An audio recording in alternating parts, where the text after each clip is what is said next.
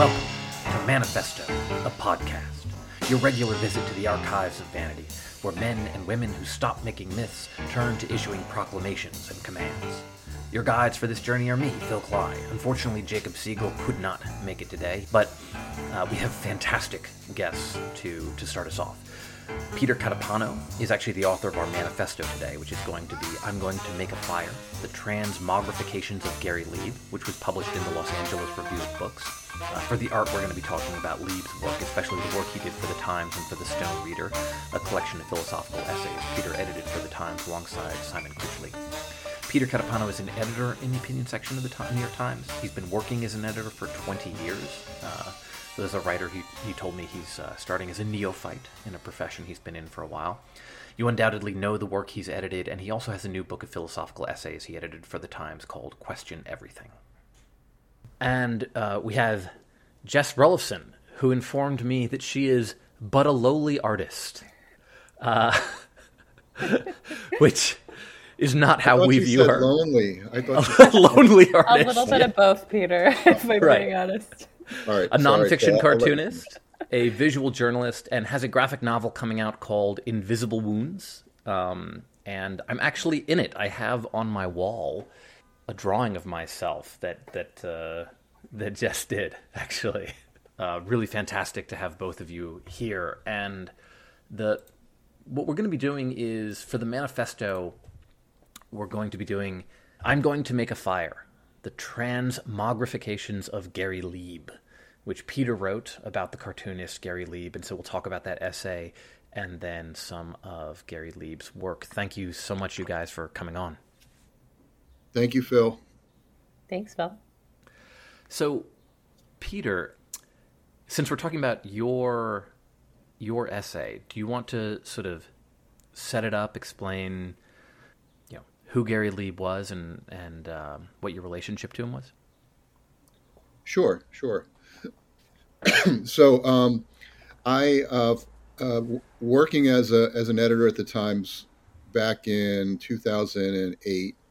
Um, we were uh, in the opinion department trying a lot of experimental work and pro- and, and, projects on the web, and um, one of the things that we um, we did was we invited a uh, an animator named Gary Leib to do a series of short uh, animated sh- you know animated shorts about New York City about the history of New York City.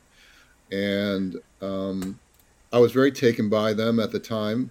It was something that seemed very un New York Times like meaning it was very strange and bizarre and surprising and plenty of like non sequiturs and it was not a scholarly history of the districts of New York. it, was not scholarly at all. Um, and and so I, I, was really taken by, by, by this work. It seemed like a, a, bit of real fun in the middle of a really serious uh, operation and organization that I, I, had been a part of for a while already.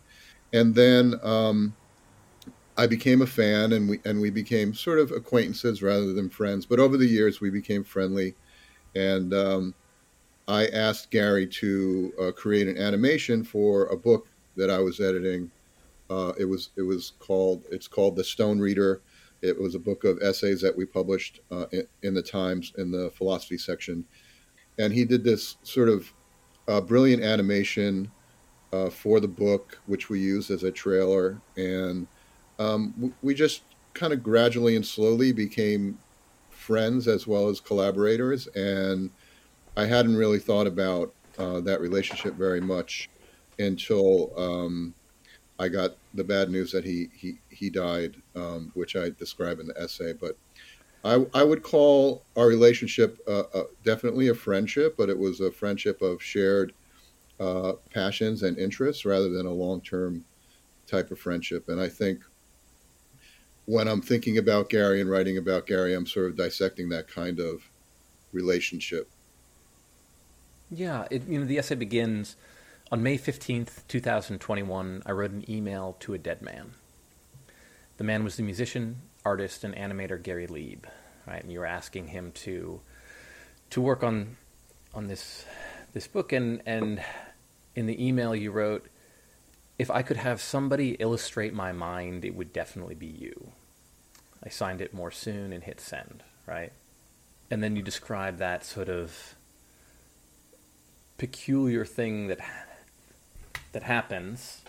You know, you describe how two weeks pass, you don't have a reply, and you wrote, I did what you do when you write to someone during a pandemic and don't hear back.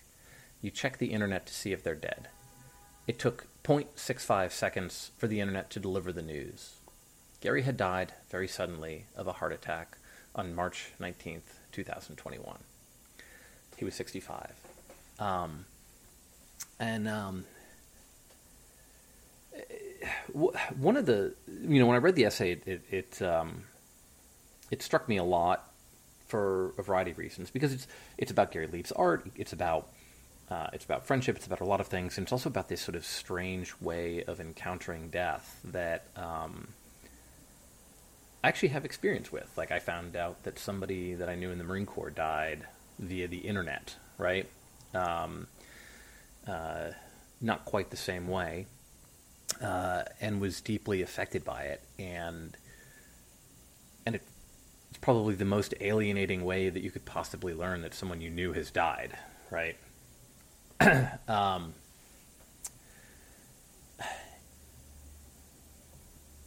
Jess, did you were you familiar with Gary Leib's work before you? I um, have a memory of walking past the comic book shop in Williamsburg, Desert Island, which there's a photograph of a, a window display that Gary did, and I I didn't make the connection until I read Peter's beautiful essay. I was like, I love that thing. I didn't know who that was.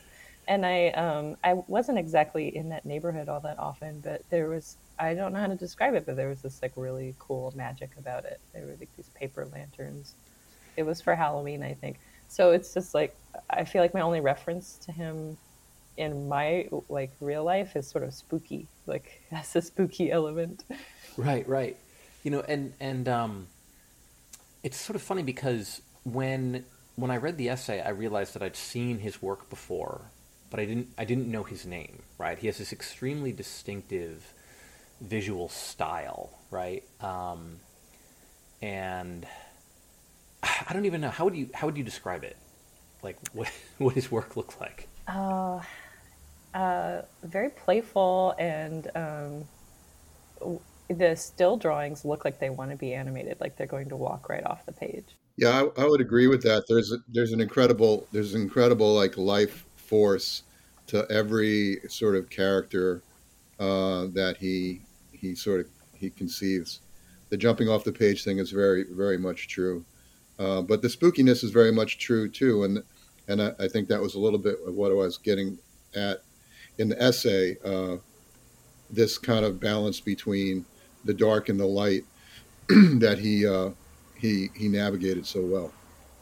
Yeah, you know, in, in, in the series that he did for the Times, like they're like parts of New York that become animated. You know, you have the the Chrysler Building becomes a you know a person and then is is devouring things.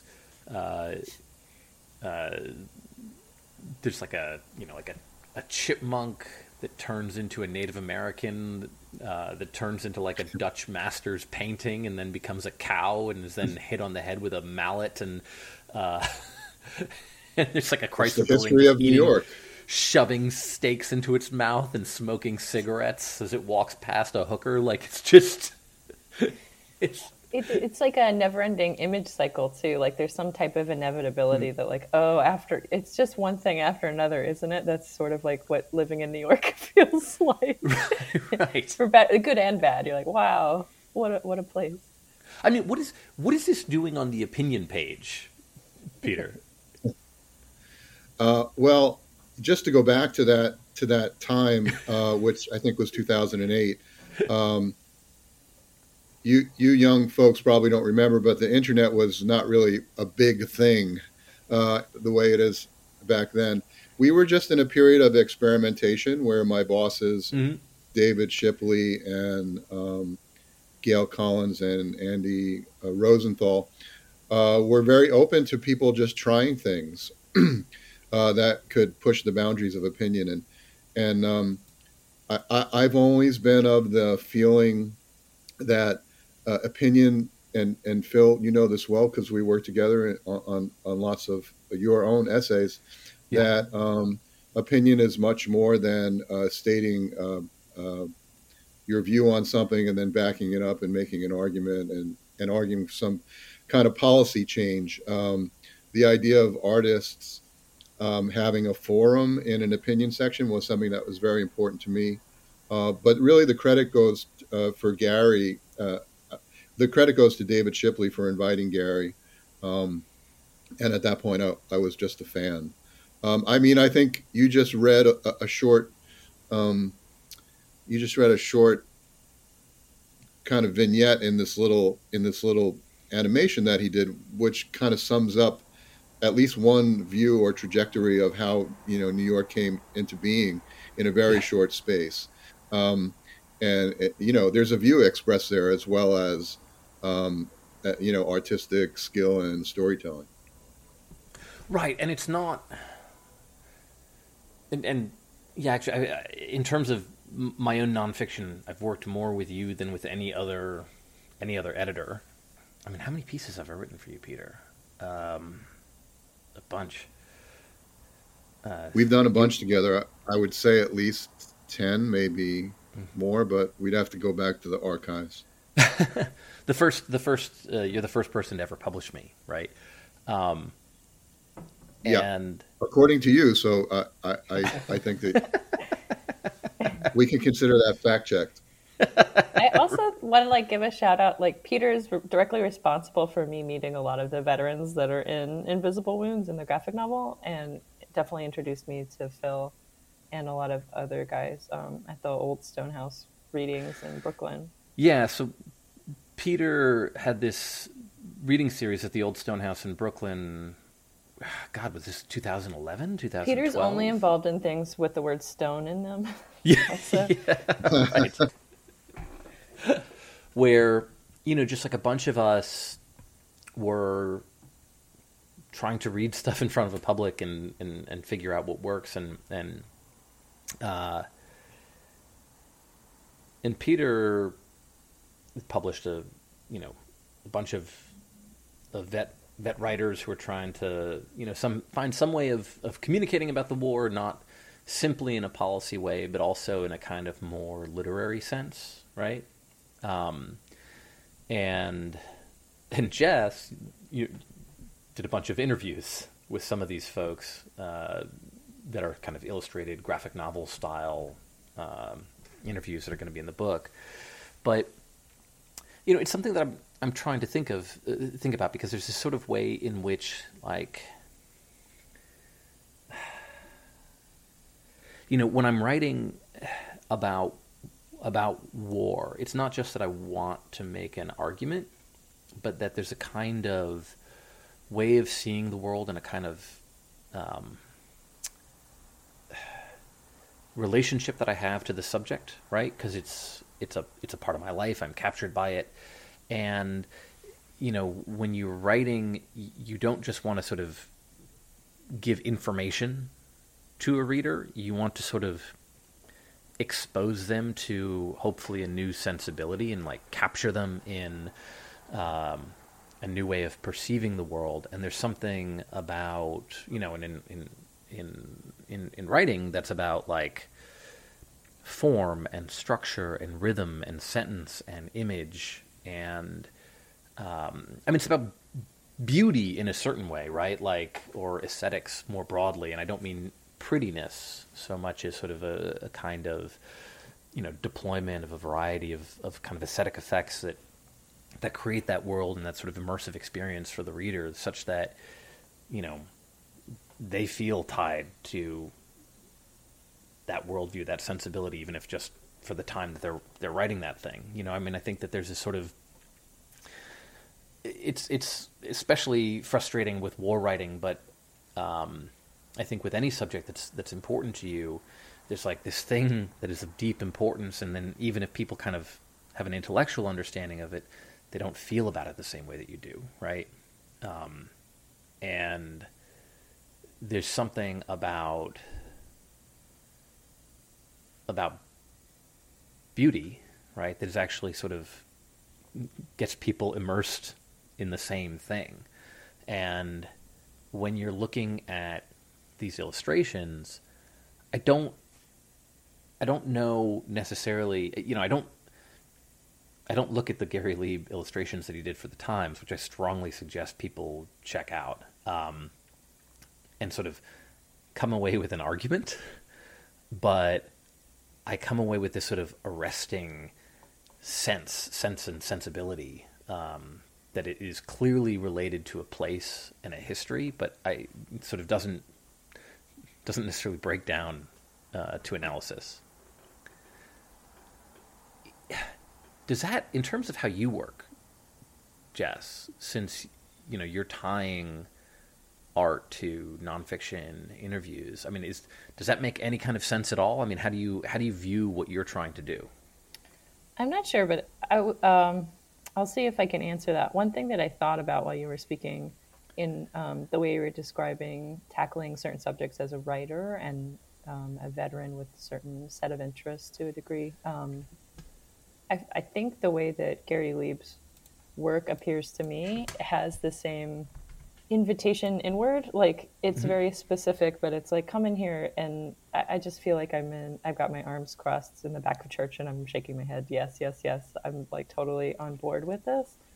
Um, and it's it's sometimes it's hard to describe. So if you can, that would be the ultimate goal in making art or um, prose is you you just want your readers to to feel what you're feeling or, or think the same things or just have like a oh yeah you got it and um, maybe that's part of being a New Yorker. I don't live in New York right now, but um, you can make eye contact with someone on the street, and you're like, uh, "Am I right?" Like you don't have to say anything; you're sort of witnessing the same thing. And I think mm-hmm. Gary's work had that special quality where you were um, in on the joke, but the joke wasn't mean spirited at all, which is very difficult to do in art w- without um, being too cynical or too gross or too transgressive. It was like just right. a little naughty. Um, so so using that as like a lighthouse. I, I don't know if my work does that, but um, I think anyone that makes pictures or puts words to page um, is chasing after that connection. Maybe um, there there are times. So the way that the book is set up, uh, there are interviews, so people are saying literal things that happened and it would be sort of boring for me to draw those things. So sometimes I can play with symbol, which yeah. is really exciting. Um, one of the early comics I did, a guy was talking about. I met him at the uh, the military hospital in Bethesda, Walter Reed.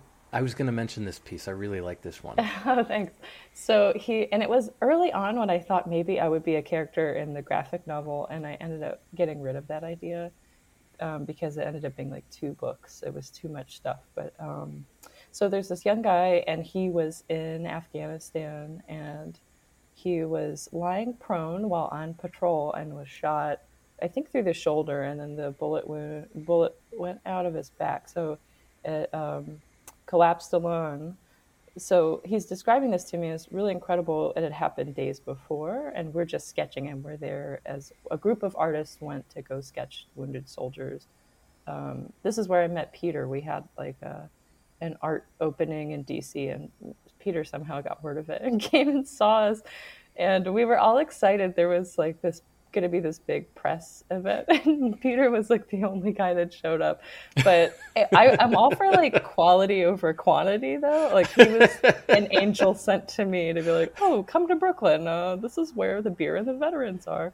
So it, it really worked out for me. But, but uh, so I was at this military hospital, and I'm totally enamored because I'm surrounded by.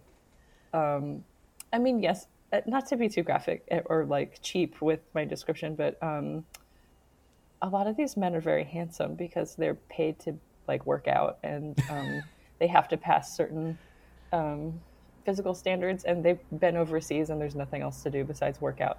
So, um, like grievous injuries aside, I was totally like, hey, how's it going?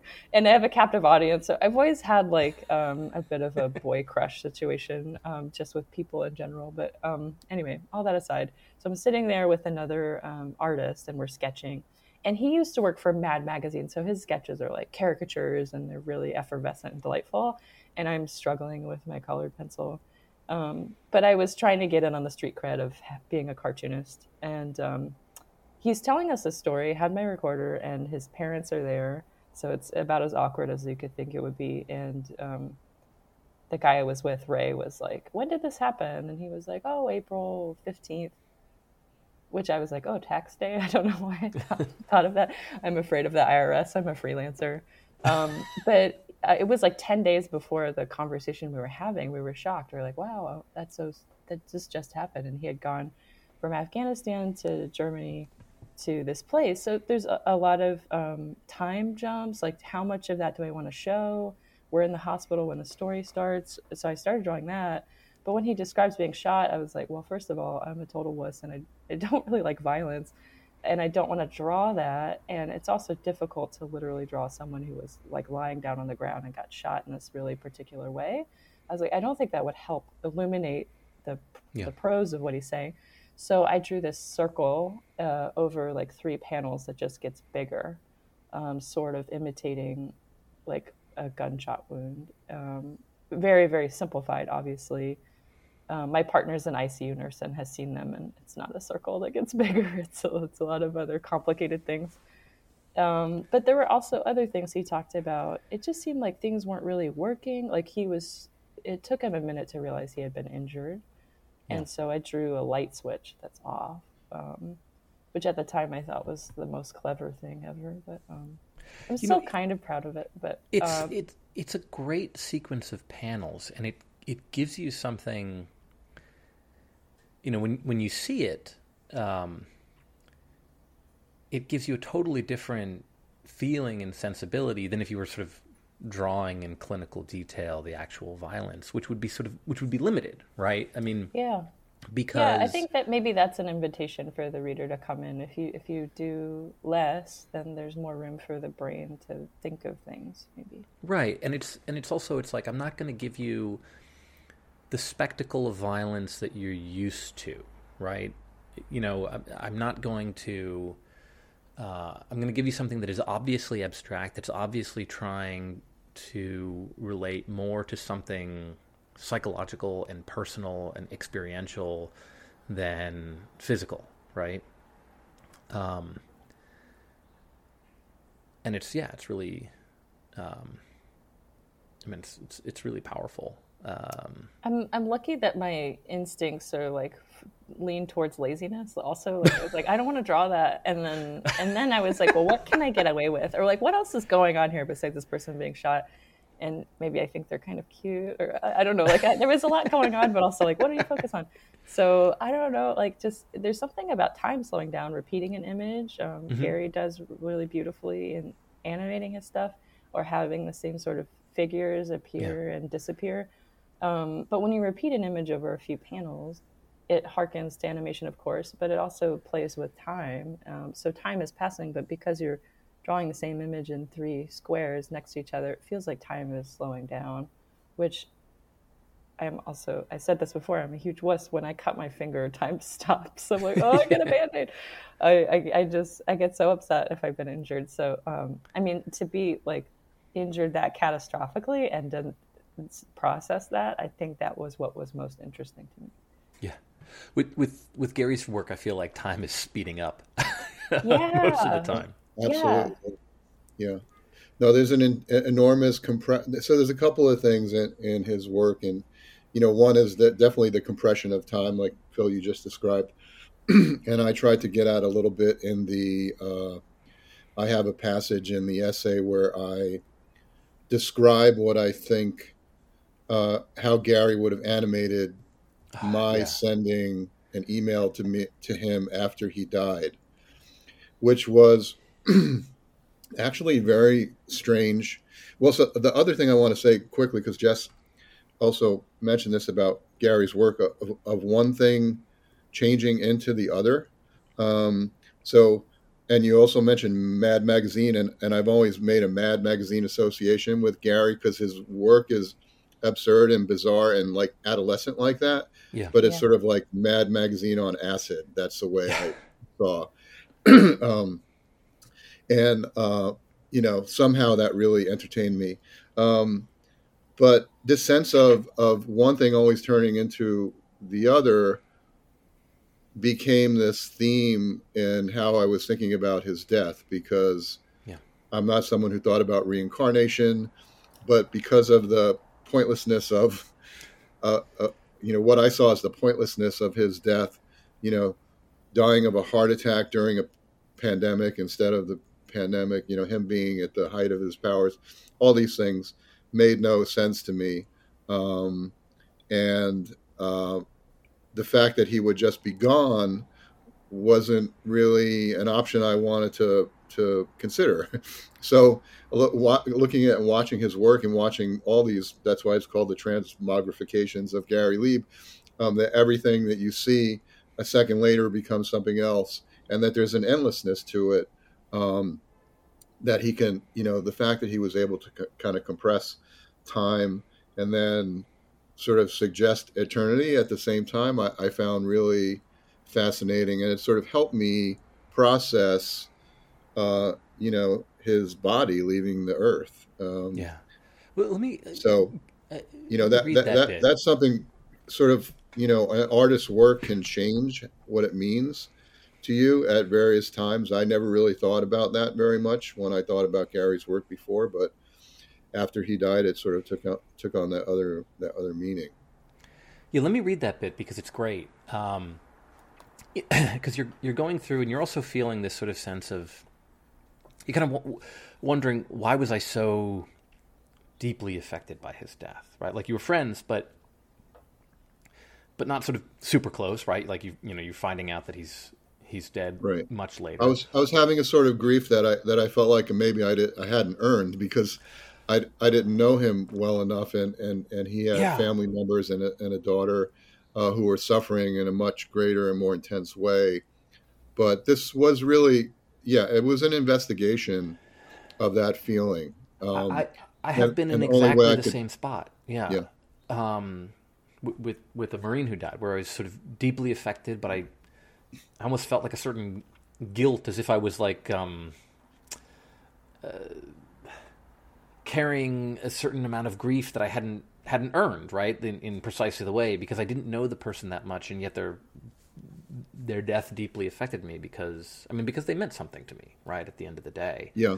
Um, well, you know, if I could just interject about your the very first essay that that I received from you, which we published, um, to me had that quality where you were witnessing uh, a, the grave injury and uh, eventually, uh, you know, the death of a of a um, a fellow service member who you didn't know very well, right? But obviously, the profound there was something profound about your position as a witness, and and it seemed like you were sort of doing the same thing, which is trying to figure out, yeah, why this was so profound to you. Um, yeah, I don't know if that's accurate, but that's no, absolutely. That sort of process of investigation where you go into something not knowing the answer or you want to explain something to yourself, I think is a pretty rich, you know, ground for a writer or or an artist. I mean, it's sort of, you know, am I an actor in this or am I a spectator? You know? And if I'm a spectator, am I am I trying on emotions the way somebody watching a tragedy does, right? Or am I actually a part of, you know, do I have a role in this? Um, uh, you know, there's a there's a bit in um, uh, it's a French writer Rancière. I'm probably not pronouncing uh, his name right. Who is talking about the the theater, right? And he's you know because there's this sort of like you know Plato and Augustine have this difficult relationship with the theater because you're um, you're feeling emotions, but you're you know like when you're watching a tragedy, you're enjoying watching suffering in a weird way um, right. and there's trying to piece through um, how to think about those emotional reactions, right?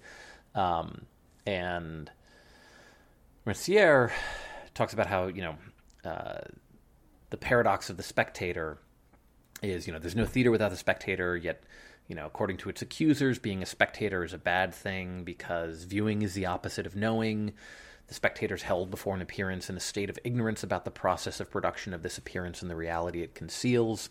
Um, and secondly, uh, being a spectator is the opposite of acting. The spectator remains immobile in her seat, passive.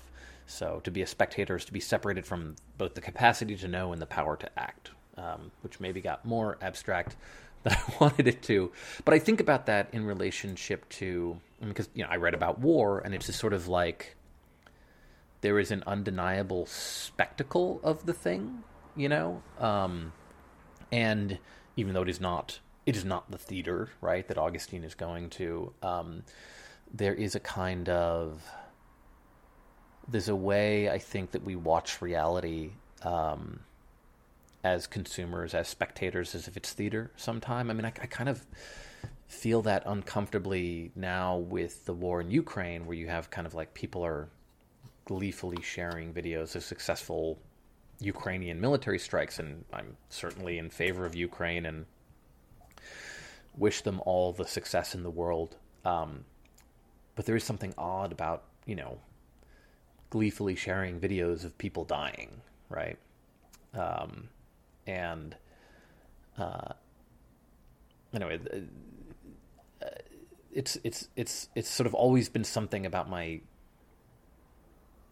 a, a kind of concern when I think about art and and also even my own relationship to these things. What is you know what is my role in this, and is this sort of a genuine emotion or or uh, the please sort of emotion of a spectator, right? Um, and yeah, I, I think that's a self, you know, that's like a, a healthy um, instinct toward self interrogation. Yeah. Um, that probably probably would help keep you honest as a writer, which you always have been. Uh, and I think that interrogation, that self interrogation, has always been an aspect, as far as I'm concerned, as a as a reader of your work and an editor of your work, um, that gives it something that other writers don't. Uh, well, many other writers don't really, really have. Um, but I didn't mean to interrupt you when you were going to, but you were going to read. You were going to. I guess digressions are part of the the, the platform yeah, yeah. here. Yeah, yeah. So yeah, we'll, we'll this get is to... very jazz, but um, I, I, didn't want to interrupt you. But, but, what I was doing, so the whole shock of uh, finding out Gary was dead long after he died and after I wrote him was this cognitive dissonance I had sending an email to someone who had already died. Uh, uh so I was in this reality in this moment where I thought he was alive, but he was actually dead. And I kept that; those two things kept crashing in my brain. I couldn't really figure it out. So, what I wanted to do was try to envision the scene the way Gary would see the scene if if he were watching me writing him an email after he died. So I think that's I think that's what you were yeah yeah referring to. So it, that's my this is great. This is my attempt to be Gary. If you want to. what would Gary think of this? My writing a note to a dead man who I thought was alive. Was it terrible or funny? Look at his work, I told myself. What I knew of Gary told me yes, it was funny. Beckett funny. Life is brutal and sucks funny. Lately, I've been imagining how Gary would animate this predicament. It goes something like this Scene A simply drawn, middle aged man, me, hunched over a laptop under a bare, pulsing light bulb hanging from the ceiling of a drab room in an undersized Manhattan apartment. Beads of sweat leap from his forehead, typing, stopping, typing. Tap, tapping, types. More soon. Hit send. A paper airplane leaps out of the laptop, circles and swoops around the room once or twice, then sails out the window of the apartment building zooming through a landscape of skyscrapers, then up higher into the stratosphere, and higher into the ether through the Empyrean cities of email servers, then swooping back down to Grand Street among, among apartment buildings dotted with luminous windows, and in each window, each yellow rectangle, mundane New York residents going about the mundane business of their lives, washing dishes, feeding cats, a couple kisses goodnight. Curious pigeons peer out from the ledges, perplexed, as though questioning the likelihood of New York. The paper airplane finds its way to the open window of the intended recipient, Gary, sprawled on the floor, motionless, open notebook in hand, with some telltale sign of his physical state a limb with rigor mortis, a few flies buzzing around his body, a dog sitting patiently by his side, waiting to be walked. Zoom to the open page of the notebook. On it is the same scene a mirror. Gary sprawled on the floor, open notebook in hand, a limb with rigor mortis, a few flies buzzing around his body, a dog sitting patiently by his side, waiting to be walked, and so on, and so on. It sounds much better when you read it, Phil. That's And great. it sounded in my head, but I love the curious pigeons perplexed as though questioning the likelihood of New York. um, yeah, again, that's something very much that I, if you if you go go through some of the videos that I um, I linked to in the piece that Gary animated, uh, there there are there are always pigeons sort of uh, yeah. showing up and, and leaving and looking curious. And you know, after that, you sort of um, you make an argument on behalf of of Gary's style, right? You said, um, "I believe Gary would embrace the dark comedy of the situation because his work was not an artistic pose." The pulsating, adrenaline fueled, bug eyed, and macabre sense of humor that drove his animations were, in fact, a worldview. Among the hapless humans and animals that populated his imagination, there also roamed skulls, ironic grim reapers, and playful ghouls. The dead and living hung together, held hands, partied together. They were equals, one and the same. Death was woven into the fabric of life everywhere. These death, death messenger, messengers were not just there for laughs. They were there to remind us, like the skulls in the far corners of Flemish paintings, that the laughter, at least as we know it, would one day end. But would the end of that laughter, too, be funny? Another kind of funny. A funny that collapses on itself, so compressed by grief that it implodes into a kind of next cosmic plane confetti or silly string. Why not? Um, I love that. And I also, um, you know, I was reading this and I was thinking about Murray's notion in the Omni Americans where he's talking about jazz. Um, where refers to style, artistic style, as an aesthetic equipment for living. And um, that in Gary's style, I think, and this is what ties, you know, it's not just, um, to me, this essay is not just, in it, you know, it's like a remembrance of, S, of Gary as a person, and then there's Gary as a human being, uh, right? And those sort of sit together uneasily sometimes in, in, in, in some things about artists, right? You know, and oftentimes there's like this desire to separate the artist from the, you know from the art. You know, you don't want to you don't want to think about what an unpleasant bastard Evelyn Waugh was when you're enjoying his novels, for example, right? Um, but the the thing that you do here is, uh, and and let me know if I'm wrong, but it seems like the quality of sort of seeing the world in Gary's that you find in Gary's work, right? Which is is playful and fun, but like alive to the grotesque, to absurdity, to to horror, even um, though not horrified by it. Uh, seems to be related to what you got out of sort of your relationship with got out of is the wrong way, but w- what you experience in your relationship with with Gary, where um, as a friend, what he called out of you were was similar to the qualities and sensibility of the work. Is that is that the right way to put it? A- a- As much as I like to tell you you're wrong, I, I would I would say uh, I would say that you're you're right about that. Yeah, it's definitely. Um, I mean, I think you know the reason I think we we gravitate toward artists and people, creative people, in our lives and our society and our culture, especially when they are fully uh, formed in their in their you know aesthetic vision and who they are. Um, it's just a really pleasing thing to be able to to be at peace with the way you see the world, the way you express it, and the way you relate to other people all at once. Um, and I, you know, Gary was very much like that in this sense of fun, which I also I also um, talk about a little in the piece, was really important to me after having been in a very serious work environment for a long time. Um, maybe not doing as much art and and um, fun things that I would have liked to um, in the past 20 years. It was very refreshing to be with someone who completely embodied, um, you know, all those all those qualities. And um, you know, he was he was a person. So you know, I would say like that sort of.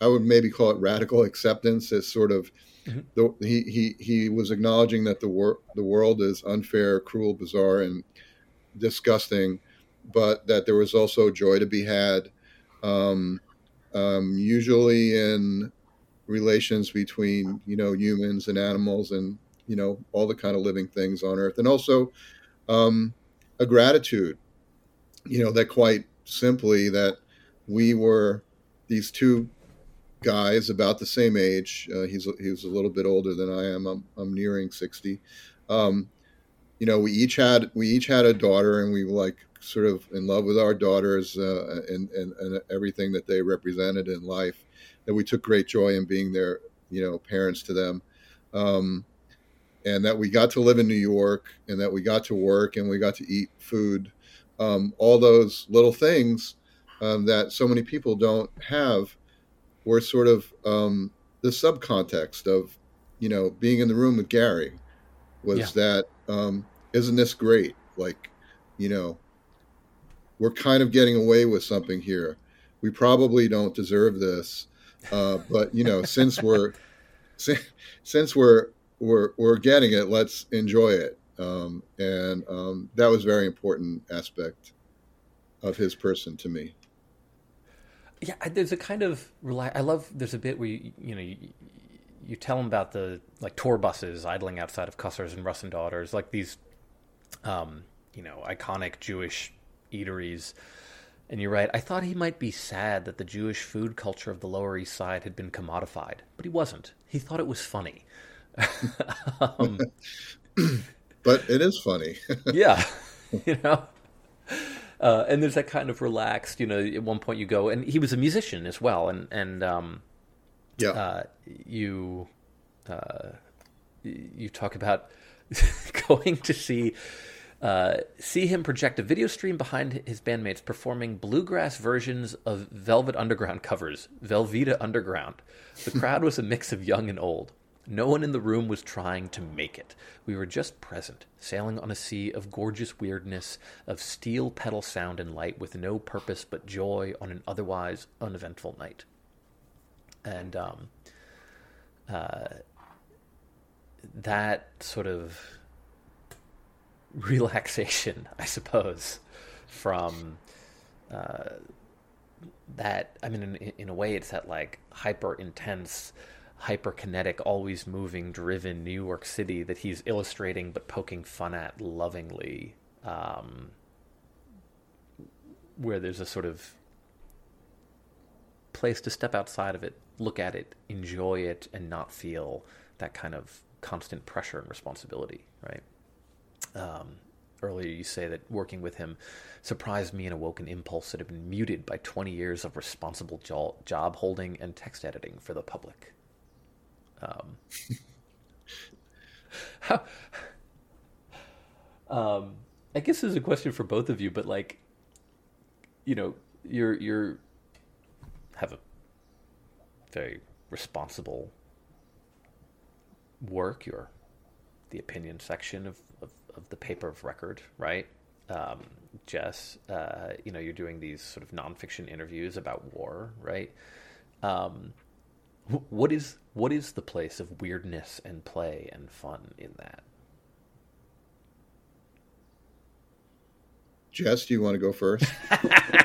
well, I remember. So I don't work very fast, um, and our I think our culture really privileges um, getting stuff out the door really quickly, especially if you're a freelancer.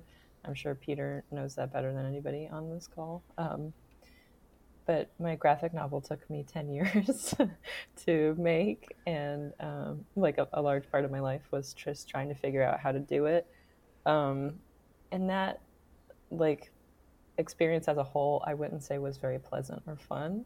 And I'm very proud that I finished it because I didn't think that I would. And I'm so happy it will be a real book in August. But I was thinking when I turned in the pages last summer, I really want to draw some butts. Like, I want to draw something dumb and stupid and um, not important and um, like just like be like goofier. And um, I noticed my preliminary drawings for each chapter got weirder and noodlier as as the project progressed. Like I was very fussy and formal, lots more detail at the beginning of the project, and by the end, I was just. I think I was going a little uh, like stir crazy, like just having been with the project for so long. I was still devoted to it, but I, I think I started playing games with myself because uh, making art or, or, words and pictures, you have to shut out the world and try to make this thing alone. So you kind of have to be a good friend and good company to yourself. So I just started drawing things really, really silly. So, um, I mean, as silly as you can make it. One of the stories has a donkey in it, and I got so excited. I was like, "Oh my god, I've drawn tanks in every page, but I haven't drawn a donkey yet." It, it came out so like sweet and kind of Disney-ish and goofy, and I, I'm like so pleased with it. So I think the drawings in the book that I love the most are when I was having more fun. Um, yeah, fun seems to be the magic ingredient that like artists and writers can't get enough of because even if you're not working for like a big paper, it's a grind. Even if you're doing like your passion project, like yeah. it kind of sucks. one of one of the the comics of yours that that um, the veterans love is about a group of vets. You did an interview with one vet who tells a story about playing Dungeons and Dragons in Iraq, and there's a oh, mortar yeah. strike, and they decide to just keep playing instead of going to a shelter. I should have put that one in the book. I don't know why I didn't. I think maybe I thought I wasn't serious enough. But yeah, it is really funny. I mean, the guy that wrote that, um, it was funny. He he does have a chapter in the book, and for whatever reason, the two comics I made about this guy were based on emails he sent. The, like his his prose was yeah. just naturally. He's such a fun storyteller. Um, so, and a lot of the other interviews were painstakingly like recorded and then made into scripts. But he had a really good knack for finding out what the story was, and even in the sad parts, making it very funny. Um, like we're in the middle of the war, but you can well, I don't know. You can take the nerd out of Iraq, or like how would you? There's yeah, probably yeah. some ism. Um, like nerds are nerds no matter where uh, where they are, even in a war. And yeah. They were also like there was some masculine swagger to that. Like we're not going to go hide under the tables. We're going to keep playing our like advanced role playing um, tabletop game. We've we've sunk too many hours into our character sheets. Like I, I like the dedication to it. I mean, it's totally uh, irresponsible, but very funny. Yeah, so I'm all for irresponsibility. If you can have more of that in your life. I mean, I, I, you know, absolutely being an employee of, of the New York Times is a very particular um, role. And so, like every time I do something like this, and I should probably say now that the opinions expressed in this podcast are my own, they do not represent the views or opinions of the New York Times. Thank you. Um, there, there's an enormous. I mean, there's something great. So you know, being able to work at the Times because I do consider it a privilege um, and and an honor, and uh, it, there's an enormous weight to um, to always take the the proper course in whatever particular thing you're doing. Those standards might change from project to project or piece to piece, but I think anybody who works there um, has that. Um, um, I won't say hanging over them, but it's a factor in everything you do. Um, so somebody like me, who you know, I, I sort of came into the the world of journalism through the world of uh, art and fiction writing and poetry, mainly because I loved words. I ended up in a newsroom, and then I ended up having this career at, in, in the newsroom. But uh, you know, it also gave me sort of like a moral and ethical structure and purpose to the work that I was doing, and that was, as a young person, something I needed. And yeah. I think now, as an as an older person, where I am now more comfortable with my own kind of moral universe and, and, and like my place in the world, um, you know, I tend to need that less. So relationships like uh, uh the one I had with Gary, which really was about enjoyment and pleasure yeah. and creativity and not worrying about what you say uh, or or who you might uh, hurt or offend or whether you've checked a fact or not. Um, having that space in my life uh, when I hadn't for a very long time was really exciting to me. I felt like um, I, I, also say in the piece where, you know, I kind of thought I was done meeting new people. You know, it's like I know enough about people. Um, yeah. I really don't want another friend. Um, and uh, and then I found myself being excited that I had a new friend uh, in Gary because yeah. I knew we would have a good time. You know, even if I only saw him twice a year, uh, three times a year, um, it, it, was it was going to be a blast. And um, you know, I think you know a, another thing I was trying to point out in the piece is that this idea of fun, which you know I think at a certain point yeah. or a certain uh, uh, in a certain context in our culture suggests frivolity and things that are not important.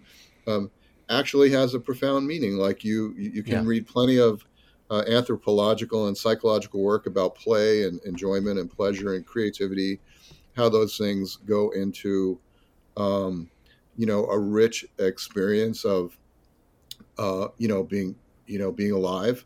Um, it's not entirely uh, profitable to focus on that all the time.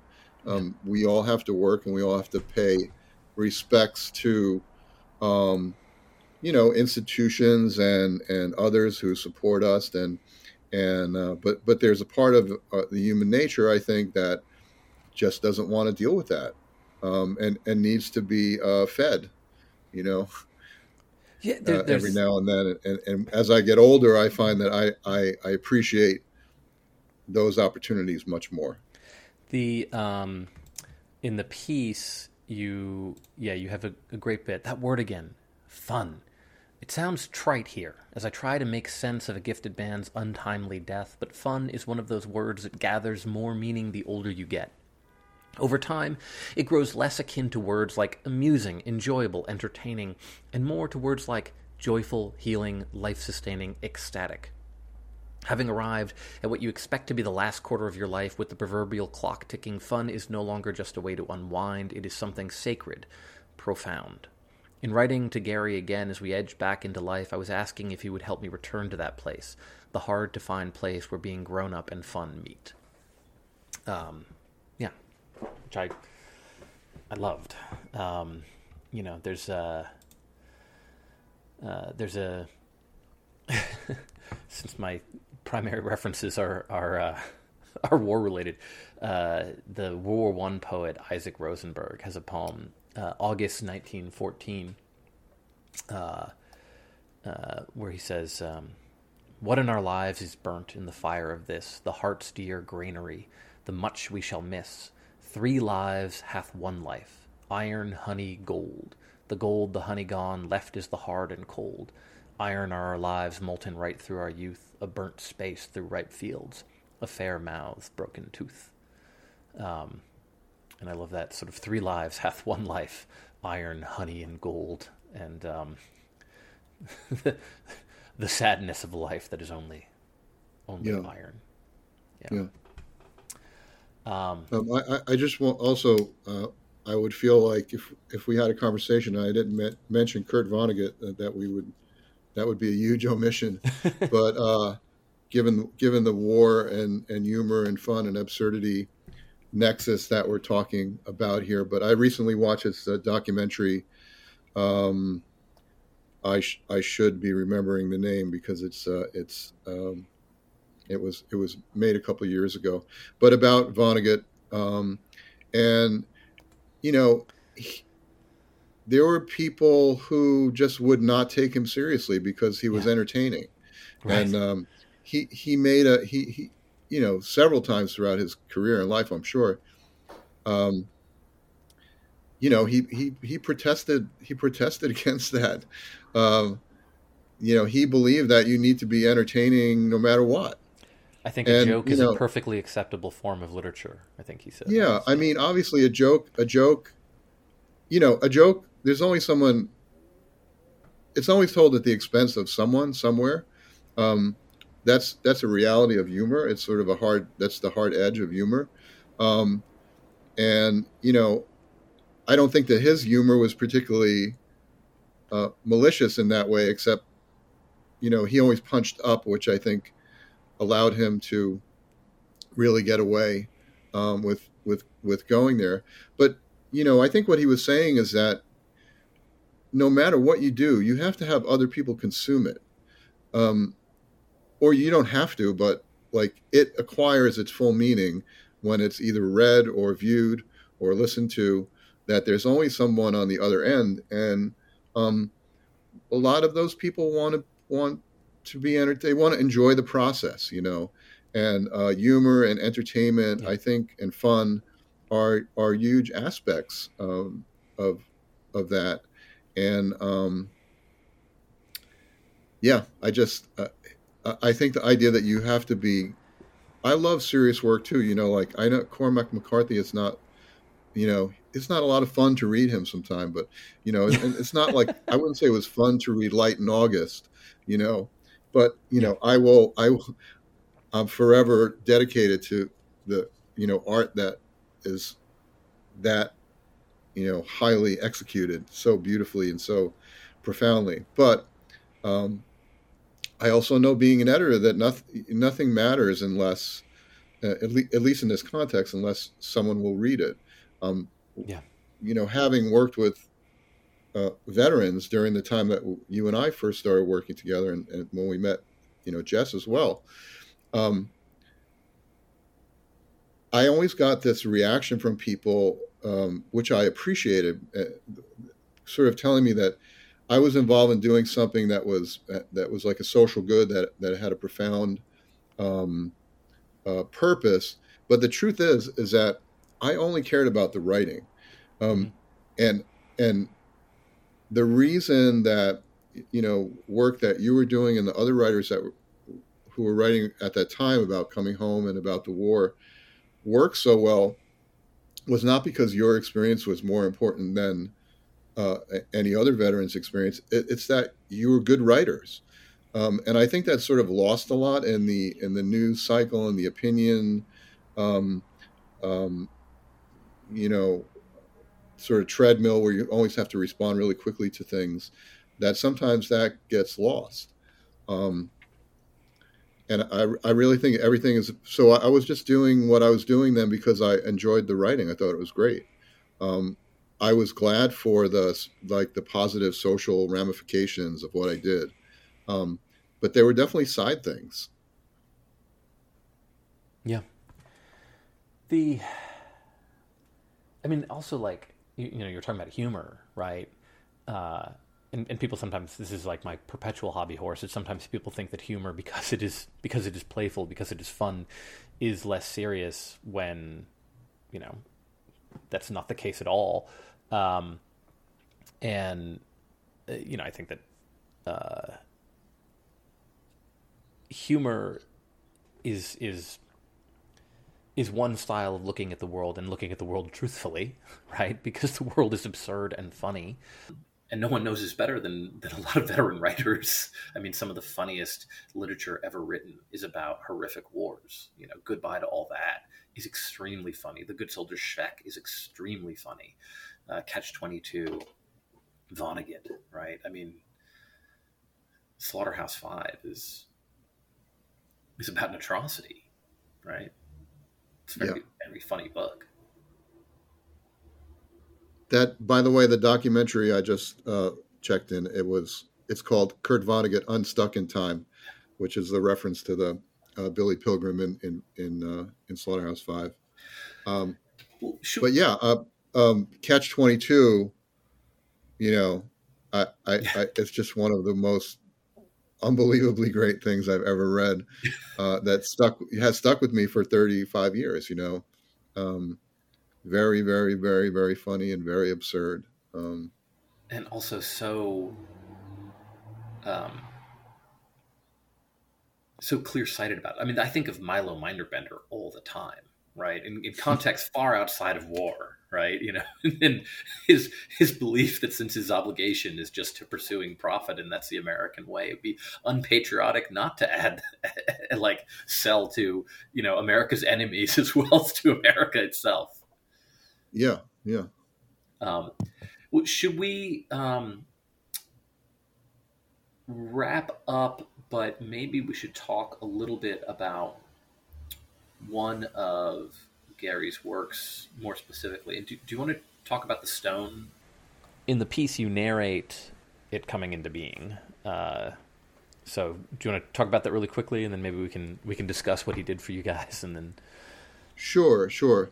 So, um, so as as the editor of this, this was a, a basically a, a platform for philosophers and not always professional philosophers, sometimes professors and um, um, it was sort of a, a. I was trying to merge opinion and philosophy in a way that people would appreciate and be able to um, uh, absorb and, and uh, understand that wasn't really o- overly technical. So we were putting a book of essays together, and uh, and and and so I reached out to Gary to do sort of like a trailer, but a fun trailer that was animated, and I think I went to him immediately because you know, when you are involved in a book or you're putting together a book, I think you have, um, even if you can't articulate it at the time, you have a vision of what you want the book to do, or that you have you have a message about what it is, because not everyone's going to be able to open it and read it,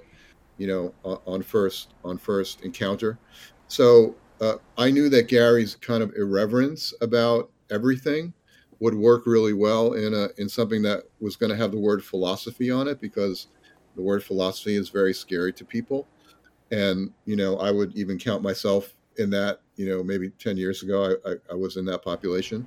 Um, I, I, wanted i wanted it to convey something that um, was enjoyable that involved humor that had um, language that everybody could understand. And so um, you know, Gary, I sent some notes to Gary about what what I wanted, and I wanted it to be a cartoon. I wanted it to be fun, um, and he composed it in a way. You know, there's a caveman uh, at the at who's the protagonist of the animation, and banging you know, his head against a rock represents, yeah, yeah, like con- confused uh, member of like said species, uh, just kind of like uh, not really understanding the world but being in it, which is really what yeah. we all are screaming and, gorilla and head even before that. Yeah. Yeah, philosophy being a way to navigate that sort of learning process about the world. So there's a caveman, and and there's you know, he discovers hunting. He he kills something. He feels remorse. He falls in love. He gets crushed by a, you know a, a big stone, a big rock. So Gary was able to compress all these sort of profoundly formative life experiences that often drive people to philosophy. And he does it all he does it all in a minute. Um, you know the, the, the underlying theme is we are hapless um, human creatures uh, and life is teaching us all these brutal lessons. And the only way we'll be able to get through it in a sane way is to just think about them for a while.